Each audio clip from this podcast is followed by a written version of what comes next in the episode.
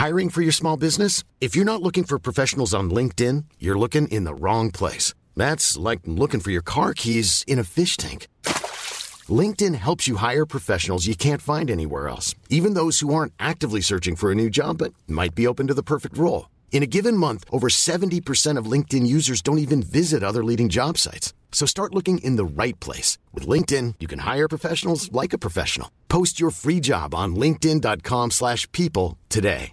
Ryan Reynolds here from Mint Mobile. With the price of just about everything going up during inflation, we thought we'd bring our prices down. So to help us, we brought in a reverse auctioneer, which is apparently a thing. Mint Mobile unlimited premium wireless. Ready to get 30, 30, bit to get 30, bit to get 20, 20, 20, bit to get 20, 20, bit to get 15, 15, 15, 15 just 15 bucks a month. So, Give it a try at mintmobile.com slash switch. $45 upfront for three months plus taxes and fees. Promo rate for new customers for limited time. Unlimited more than 40 gigabytes per month. Slows. Full terms at mintmobile.com. Hello, it's Manveen. We're away for the bank holiday, but in the meantime, we thought we'd introduce you to one of the newer hit podcasts from the Times stable. It's called Off Air with Jane Garvey and Fi Glover from Times Radio. Every afternoon, from Monday to Thursday, Jane and Fi bring you a fresh look at the news and some pretty lively conversation. In this episode from last week, they speak to the author of a new book about how Britain prepared for nuclear Armageddon at home during the Cold War. When it was reviewed in the Times, our book critic wrote, It's a frightening, but also rather funny book about how the British took refuge in pointless planning. You're in for a treat. I'll be back as usual tomorrow, but in the meantime, here's Jane Garvey.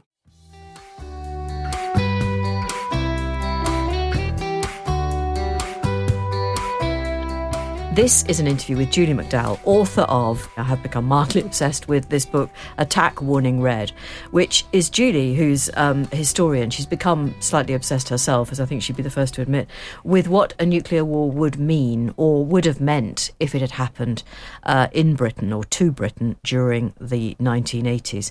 So her book, Attack Warning Red, is, well, basically it's, uh, it's come out of all the research she did on a whole load of declassified documents about civil defence and about what would be planned and who'd do what and how the collapse of civilization would well there'd be a sort of an attempt to overcome it but my goodness it would have been extraordinarily difficult if not impossible. Anyway it stems julie's interest in all this stems from the fact that when she was very very young and she'll go on to explain just how young um, britain was subjected to a BBC film called Threads. Now, it was about a nuclear attack on the city of Sheffield. It was incredibly powerful, extraordinarily explicit, and it led really to Julie basing her working life around what nuclear war would be like. But I put it to her that really, at the age of three back in 84, Julie should not have been watching Threads in the first place my dad was in charge of me, and my dad um, was quite a cool young dad. He still likes to think of himself that of that uh, that way. So he, no doubt, wasn't uh, up for put the kid to bed at a sensible hour, make sure she's washed, teeth brushed, etc. I think he just thought, oh, she'll be fine, and he just left me on the floor playing with my toys.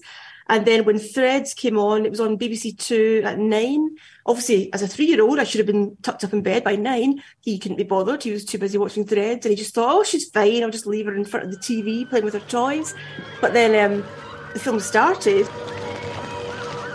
Of course, as a three-year-old, there's no way I could understand what the film was. You know, a film about the Cold War, about a nuclear conflict.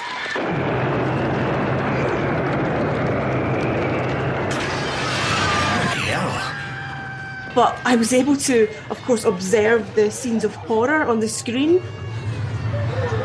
Jesus Christ, it.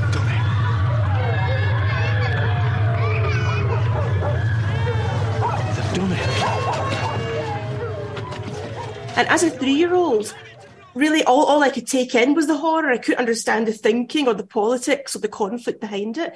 I just took in the horror. And a scene that always sticks with me is um, there's a, a, scene where we see a doorstep, an ordinary doorstep on an ordinary humdrum street in Sheffield, and there are milk bottles on the doorstep, and we see them melt and crumble in the heat of the nuclear flash.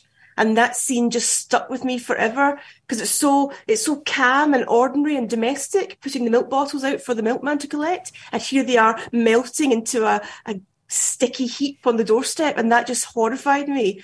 And there's so many scenes and threads that just stick with you forever. Well, and the director of the film told me that that's why he chose such strong images because there almost aren't words to describe nuclear horror or the absolute horror of a nuclear war. You have to go to things like uh, just images to tell the story because words almost aren't enough. Well, like you, uh, I am still haunted by images from threads. Uh, what's so bizarre is that Mick Jackson, the director, went on to. Well, he's the man responsible for The Bodyguard with Kevin Costner and Whitney Houston. Um, he's had a most unusual career trajectory, hasn't he? Well, some people would say that film never leaves you either. I think it has, that one. Um, go on, Julie. Uh, yeah, so Mick Jackson knew that um, if I want to get the horror of nuclear war across to people, it has to be done through images. And there's a famous scene in the film where one of the survivors, Ruth, who's heavily pregnant at the time, uh, all her family have been wiped out, killed in various ways. She is the only survivor from the people that she knew, and she just wanders in a state of uh, shell shock, I suppose, wanders silently through Sheffield, just looking. So we, I suppose, the viewer is Ruth at this point, just looking, and there's no great, you know, Hollywood screaming coming from her. There's no great drama. She just walks through Sheffield looking bedraggled and exhausted, and she looks at, um, you know, uh, corpses which have been blackened. Uh, there's a famous scene of a woman clutching a dead baby to her breast, trying to, you know, nurse it back to life almost. And she takes in all these horrible scenes. And then at the end of her infamous walk through Sheffield, she throws her head back and she just howls in despair. But then the howl itself is silent because, as Mick Jackson had said, words almost aren't good enough. Neither are human sounds. Her scream is almost meaningless mm. when it's stacked up against all this horror. So yes, I was kneeling in front of the TV as a three-year-old watching all of this. And of course, that's responsible for my whole nuclear war career. That experience has never left me. It's just quite extraordinary. It was shown then in 1984, and what? Uh, never again on terrestrial television? It was shown on one more occasion. It was shown the year after, 1985, to commemorate, of course, the Hiroshima and Nagasaki nuclear bombings. Um, but after that, no, never been seen again. I've tried to badger the BBC with the small amount of clout that I have on Twitter to show it again. But uh, no, it has never been um, back on TV. Uh, I think maybe it's just too, it's just too much. It's just too strong, too powerful.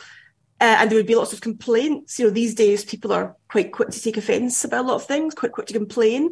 I think the BBC are perhaps a bit scared to show it again. Um, but perhaps just now, with what's going on with in Russia and Ukraine, the war in Ukraine, perhaps they have to be a bit more careful. It might actually cause some genuine panic mm. and discomfort if it's shown just now. But I would say that's a good thing. We should be uncomfortable and worried and anxious with what's going on in Ukraine. And can we talk a bit more about those people who you mention in the book, Julie, whose lives were completely ruined by their belief that their reality was going to be ended? I was so struck by the story of Elsie Marshall. Oh, that's a horrific story. Yes, um, it's it happened in the in the fifties. Elsie and her husband, an ordinary working class family, husband, uh, wife, three daughters. They killed their three young daughters, uh, gassed them in bed, and then they, the mother and father, uh, vanished to the seaside, jumped to the sea, roped themselves together, jumped into the sea, and uh, killed themselves by drowning. And the suicide letter that they left for Elsie's mother was about fear of an impending war. Um, they, of course, remembered the Second World War, and they didn't want their children to go through another world war, one which, of course, this time around would be a nuclear war, probably one involving uh, atomic and thermonuclear weapons. And at the time in the fifties, when they when they did this terrible thing, this murder suicide, the news, the newspapers were constantly filled with talk of an impending war, but also with constant talk of nuclear tests all around the world. America were doing it, of course, we were doing it, the Soviets were doing it. And we were beginning to realize what that meant. It meant, of course, fallout and the, the poison that that left in the in the environment.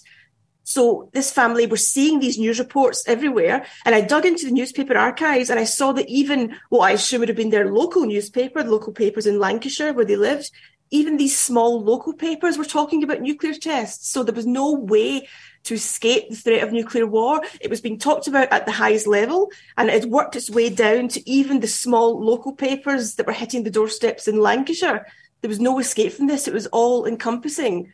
And of course, that's the horror of nuclear war. It can happen, say, in a bomb can drop in London, Moscow, Washington, you know, the big capitals, but the small towns in Lancashire, for example, can still be affected by it because of fallout. The blast might be in the big city, but the resulting fallout can drift on the wind and can reach the lovely rural, quiet, um, innocent, if you like, parts of Britain. There is simply no escape from a nuclear attack. But it's interesting in that um, our civil defence preparations, which you detail, I was going to say almost lovingly in the book, were based on the slightly odd, well, the ridiculous notion that the aftermath of a nuclear war might be a little bit like the Blitz. And I'm saying that, and I'm not in any way suggesting that living through the Blitz was a walk in the park either, but that was the abs- absurdity at the heart of it all. That's true, yes. Um, at the beginning of the Cold War, we continued to apply the same techniques to civil defence that we'd used during the Blitz. And I don't blame the authorities for that because, of course, it all worked well in the Blitz. As we know, we, we survived, we came through. the, the rescue techniques and the, the welfare um, system that was set up to help survivors, that all worked. So the government, I like to think of it as a kind of Blitz hangover. The authorities said, okay, well, let's apply the same techniques. But behind the scenes, uh, Clement Attlee, for example, who of course was our first uh, post-war prime minister, he knew very well the reality of it, and he knew and said to his colleagues in Whitehall that um, it's futile. If we try and apply the same techniques to a nuclear attack, it's absolutely futile. But I, I'm reluctant to say this, but if I have sympathy for the government and for the authorities, I can understand why they clung to those old methods because it might have caused panic or despair or perhaps a wave of left wing nuclear disarmament fever, which of course would have favoured the Soviets in the Cold War, if they had said to us bluntly, these civil defence tactics, which worked in the Blitz, will not work against a nuclear attack. Indeed, nothing will protect us against a nuclear attack. And even if you did survive it, you might wish that you hadn't, because the outcome will be so horrific. Mm. If the government had been brave enough to say that bluntly and openly, then yes, we could have had panic, despair, we could have had a wave of suicides, and it would have benefited our enemy, the Soviet Union. So reluctantly, I say I can see why they were happy to mislead us, at least with the, with the truth about civil defence. When you're ready to pop the question, the last thing you want to do is second guess the ring. At Bluenile.com, you can design a one of a kind ring with the ease and convenience of shopping online. Choose your diamond and setting. When you find the one, you'll get it delivered right to your door. Go to Bluenile.com and use promo code LISTEN to get $50 off your purchase of $500 or more. That's code LISTEN at Bluenile.com for $50 off your purchase. Bluenile.com code LISTEN. Hey, it's Ryan Reynolds, and I'm here with Keith, co star of my upcoming film, If, only in theaters, May 17th. Do you want to tell people the big news? All right, I'll do it. Sign up now and you'll get unlimited for $15 a month in six months of Paramount Plus Essential Plan on us. Mintmobile.com slash switch. Upfront payment of $45 equivalent to $15 per month. Unlimited over 40 gigabytes per month. Face lower speeds. Videos at 480p. Active Mint customers by 531.24 get six months of Paramount Plus Essential Plan. Auto renews after six months. Offer ends May 31st, 2024. Separate Paramount Plus registration required. Terms and conditions apply if rated PG. Burrow's furniture is built for the way you live. From ensuring easy assembly and disassembly to honoring highly requested new colors for their award-winning seating, they always have their customers in mind. Their modular seating is made out of durable materials to last and grow with you. And with Burrow, you always get fast, free shipping. Get up to 60% off during Burrow's Memorial Day sale at burrow.com slash ACAST. That's burrow.com slash ACAST. burrow.com slash ACAST. We are talking to the writer Julie McDowall about her book, Attack Warning Red. And we went on to ask her what the British people would have been expected to do if a nuclear attack were imminent. Civil defence uh, changed through the Cold War. Um, at the beginning of the Cold War, as we just said, it was uh, still very blitz like. But towards the end of the Cold War, in the 80s, for example, it became very, it's almost as if it became Thatcherite. It became as she famously said, no such thing as society. You should look after yourself. So instead of saying, okay, the government will provide shelters down in the London Underground, for example, and we will come round with hot tea and blankets, instead of all that, it became look after yourself. And the most famous example of that was a booklet, which some listeners might remember, called Protect and Survive, which was issued in 1980. And it said basically the home, your home, has to become your protection against nuclear attack. It's not the government, it's not society, it's yourself. So you have to fortify your home. So you have to, you know, get sandbags and board up the windows, etc. You have to gather first aid supplies. You have to secure uh, uh, water and food enough to last you for 14 days. And you've got to hunker down in that home. So very Thatcherite, very look after yourself. Now, of course, that only works if one, you're not in a in a target area. There's no point giving that advice to someone in central London, for example, or someone who lives near a, an airbase, for example. So it only works if you're not in a target area and if you have the privilege of a nice, big, sturdy Victorian home with lots of rooms that you can use to stockpile things in, where you can burrow down and uh, protect yourself. Yes, I mean, if uh, you live in a bungalow or a high-rise flat, then you would be done for. And if your furniture isn't heavy enough in order yeah. to move it into I- IKEA, possibly. yeah, absolutely. IKEA furniture would be useless. I love the, the little addition uh, in the Protect and Survive booklet that also says if you leave, your local authority may need to take your empty house for others to use, so stay at home. Well, that was, I mean, that was terrible. But also, uh, we, we need to be a bit careful about misinformation, don't we? I mean, I thought that our family had had a copy of Protect and Survive, but in fact, it wasn't delivered to households, was it? No, that's a common misconception. A lot of people seem to remember receiving that booklet on the on the doormat, but that never happened. Um, if nuclear war had been imminent and the government had decided, okay, this is it, then yes, they would have, if things had gone according to plan, printed it en masse and delivered it to each household. But we didn't ever reach that point, thankfully. What people might remember is a booklet from their local council, because in the 80s there was a, a so-called nuclear free movement where yeah. a lot of left-wing and Labour councils across Britain said, we don't agree with this, we don't agree that you can prepare for nuclear war. And indeed, the very act of preparing for it suggests that it's something survivable, but it's a risk that we can run. So we don't agree. We do not want to prepare for it. Nonetheless, we are legally obliged to. So they would send out these leaflets saying this is the full and absolute and blunt horror of nuclear war. So that was their way of fulfilling their obligation to Whitehall. We are educating and informing the public, but we're doing it in a very lurid, hideous, and honest way. way yeah. uh, so much so that Whitehall might have preferred if they'd just shut up about it. I mean, there are. Uh, this book is. It couldn't be more bleakly comic, and some of the nuggets you you've dug up about the role of the WRVS, for example, and the possibility of them operating a jigsaws on wheels service yeah, I've got great admiration for them. They uh, were oh, so have I. at the start yeah. of the Second World War uh, to do a kind of uh, womanly version of civil defence. You know, so the welfare aspect. It, was for women who were perhaps were too genteel to, you know, muck in and get their hands dirty with, you know, rescue work or anything seen as dangerous. But they could be in hand to provide blankets and food. So the typically old-fashioned feminine type of civil defence.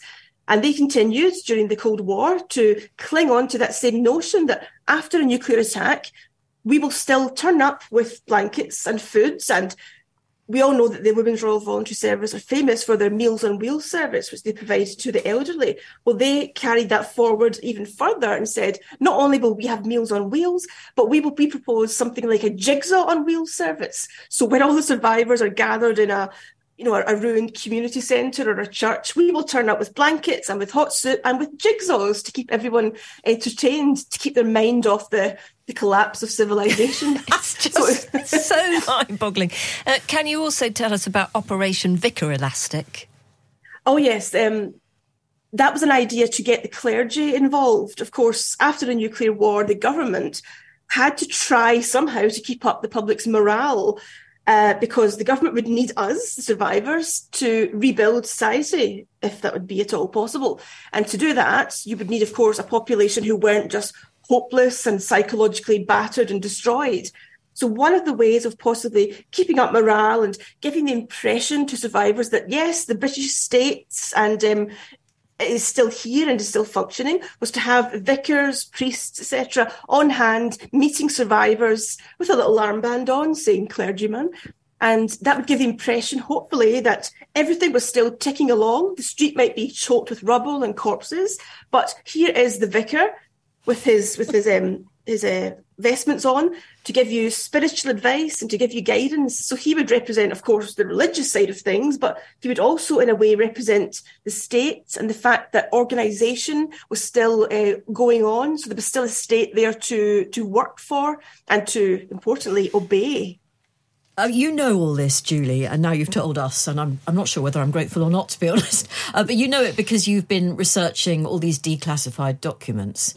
Um, and we can sort of laugh about this as though the threat has gone, but it hasn't gone, has it? In fact, it's pre- presumably, I mean, tell us what you think, no less likely than it was back in the 1980s. That's true. Um, I think at the end of the Cold War, we were all, well, certainly I was, far too ready to think the threat of nuclear war has gone now. Uh, and when I think back to the 1990s, it all seems ludicrously happy and giddy and carefree. I was just a teenager then, so maybe that colours my memory of the 90s. And now that seems to have gone completely. And of course, the nuclear threat didn't go away. It, it, never will, as long as these weapons exist. And I think they always will exist. I think campaigning for us all to disarm is pointless. There's no way it's going to happen. And what we should do is campaign to have nuclear weapons reduced and to make them more um, safer, so they're not all, all on a hair trigger ready to be fired with a few minutes' notice. So there's no point asking for a disarmament. We should ask for reduction, but that's not such a catchy slogan. But no, the threat has never gone away. Uh, you could argue that the threat actually increased because, at least in the Cold War, everyone knew, or at least NATO and the Soviet Union knew what the rules were. And we had people in charge who had direct personal memory of the horror of the Second World War. Now we seem to have politicians who are perhaps a bit more naive. I think of Donald Trump, who, of course, doesn't seem to have experienced any kind of hardship, any kind of direct experience of war. People like him in charge who I think don't understand the, the horror of it, don't understand the terrible responsibility that they hold or that they held. So I think, yes, we're, we're more at risk now because the old rules have gone uh, and the old, the old Soviet men, for example, that we all feared in the 80s, we could say at least they remembered the terrible German invasion of 41 and at least they were determined it should never happen again, as were guys on our side. Let's not get back into another conflict. Mm.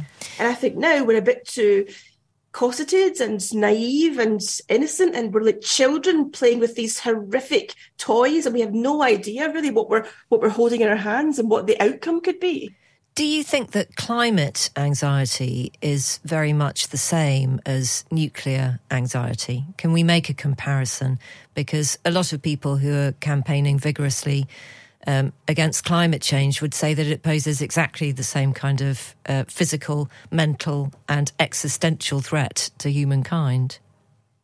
Um, I, I, don't doubt climate change at all, of course, but in a way I kind of resent it because it seems to have taken uh, attention away from the threat of nuclear war. I saw a photograph recently of young people doing a, a, so-called die-in down in London, where they, of, of, course, they all lie down in the street and, you know, represents, you know, a, a pile of, of the dead of what would happen with severe climate change. And we used to see that in the 80s, uh, famously die-ins down in Trafalgar Square, when they were protesting against nuclear weapons. So it does seem as though attention has been shifted away from nuclear war to climate change, which is a bit of a naive move because a full scale nuclear war would provoke uh, catastrophic climate change through the theory of nuclear winter. So um, if your fear is climate change, you should also fear nuclear war, which could bring about climate change and a lot more, a lot quicker and a lot more suddenly than gradual climate change through industrialisation, for example. So, uh, in brief, if you can, Julie, um, planning uh, for a nuclear war hasn't stopped, has it? No, um, our government are still, I assume, still planning for it. Uh, there's no reason why they wouldn't be. The only difference is that if I go into archives, I won't find any documents and papers about it. They will be released, I assume, in 50 years' time if we're all still here. So there's no reason to think that the planning has stopped. It's just it's not available for ordinary members of the public like us. That is the author Julie McDowall, and I did think it was really interesting um, the question you put to her about the environment and young people, and the fact that, I mean, Julie makes the point that she she doesn't believe we can get rid of nuclear weapons, but they should. It is interesting that they don't appear to crop up much in the environment debate and all those people who are so passionate about climate change. Do you think it's just nuclear arms fatigue? I think I can't think of any other explanation. It must be. And an acceptance that actually the way nuclear arms have been handled within their lifetime has made them appear not to be the threat because that we thought yeah, they were. Because I suppose you know people would say, and you might well say very legit, entirely legitimately, they have their very existence has prevented a war, although not every war, as we know. Yeah, but it's you don't want to disappear down that philosophical rabbit hole of something that should never be used, could never be used, has stopped them being used, if you see what I mean. No, but that is the political argument. Yeah, and it's just, it's a confusing one. Anyway, I just wanted to mention this from Yvette, who says, As I approach my 60th birthday, I remember the feeling of inevitable global demise in my late teens and early 20s. I always felt it was just a matter of when somebody pushed that button. However, the fear of the bomb came much earlier, and one example was really close to home. The writer Nevil Shute lived quite near to where I live now, and in fact, I've lived there for most of my life. And he boasts he based the location of his novel on the beach right here in Frankston, which is on the outer edge of suburban Melbourne in Australia. It was published in 1957 and the book begins in January 1964, the month my husband was born, right here. I was six months old. In 1959, Hollywood came to town as the novel was adapted for the big screen. It starred Gregory Peck, Ava Gardner, Fred Astaire, and Anthony Perkins, and they were all seen out and about as our small part of the world took centre stage. However, reading the book and watching the film is absolutely chilling. Yvette, thank you for that, and um, good luck with what sounds like a lo- wonderful life you've got there um, in Melbourne. How fantastic! Um, have you read On the Beach? No, I don't think I have. It's a it is a very very good book, and it's about again it's it's about the same old thing, but it's about um, everybody. The world has gone to pot, and only Australia is left, and it's really just a matter of time, and they're just waiting. It's really grim. I mean, it's you know fallout is coming, but quite slowly. So it's not what the Chris Rea classic is based on, then, is it? It really is nothing to do with Mr. Driving Home for Christmas. No, we've got Christmas to look forward to, everybody. Come on, let's get on, let's get on. Oh, I didn't no, know you- Fred Astaire was in that film, I have to say. Anyway, um, Yvette, you can't you. leap, leap over the coronation and go straight into Christmas. Straight You've got to give us all a bit of a break. Sorry. yeah. Could I just say a very, very quick but very heartfelt thank you to Alex, uh, who is a fairly new fan of the podcasts, describes herself uh, following early retirement at 57 after 14 years at the coalface in a school office. Well, you deserve early retirement after that because you must have met, apart from anything else, some hideous parents during that Yeah, time, God, Alex. I bet you have. Uh, but it's a really lovely picture that she sent of her and her 20 year old daughter. Uh, no, sorry, the photo is taken by your 20 year old daughter. It's of you and your 19 year old daughter holding hands uh, when you were sauntering down a lovely street in Madrid two weeks ago. And it's just a beautiful thing, actually, these little details of people who still hold hands with their mums. And do you know what? It really made me think, actually, next time I go and see uh, my mum, uh, if we go out and about, to actually hold her hand too.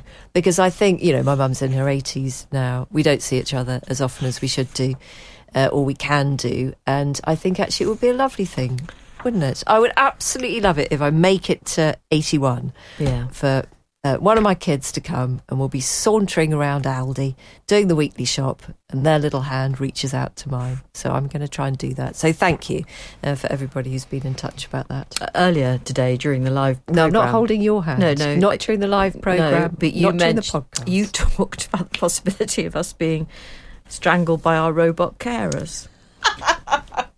so I'm here to bring joy to your life. I mean, you say I'm a gloomster. Blooming heck. Um, I've got a question here which I'm hoping our operatives will be able to answer. Um, it's from Anne. I'm an avid listener to your podcast, both now and yes, all right, thank you, Anne. Um, I was looking forward to listening to your show on Saturday to hear your take on the proceedings. However, I will be flying back from Zurich while you're broadcasting after a mini tour of Europe, taking in Budapest, Bratislava, Vienna, and Liechtenstein. What a life you lead, Anne! Doesn't that sound fabulous? Will the show be available on the Times Radio app to listen from the start later in the day? Or what is the answer? Answer is, I hope you heard that from rather husky assistant Eve there.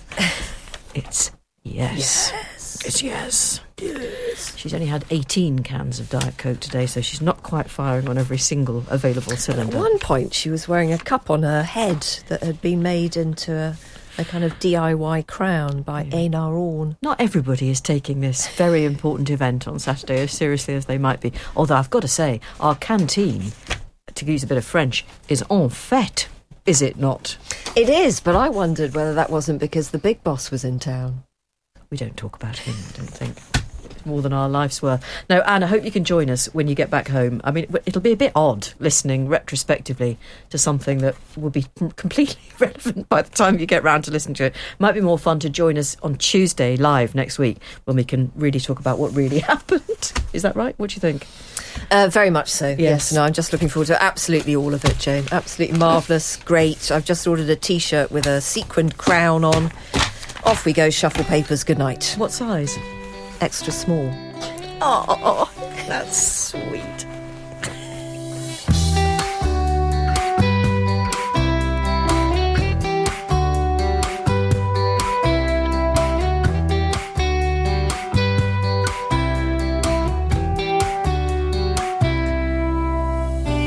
Well done for getting to the end of another episode of Off Air with Jane Garvey and Fi Glover. Our Times radio producer is Rosie Cutler, and the podcast executive producer is Henry Tribe. And don't forget, there is even more of us every afternoon on Times Radio. It's Monday to Thursday, 3 till 5. You can pop us on when you're pottering around the house or heading out in the car on the school run. or running a bank. Thank you for joining us, and we hope you can join us again on Off Air very soon. Don't be so silly. Running a bank? I know, lady. A lady listener. I'm just sorry.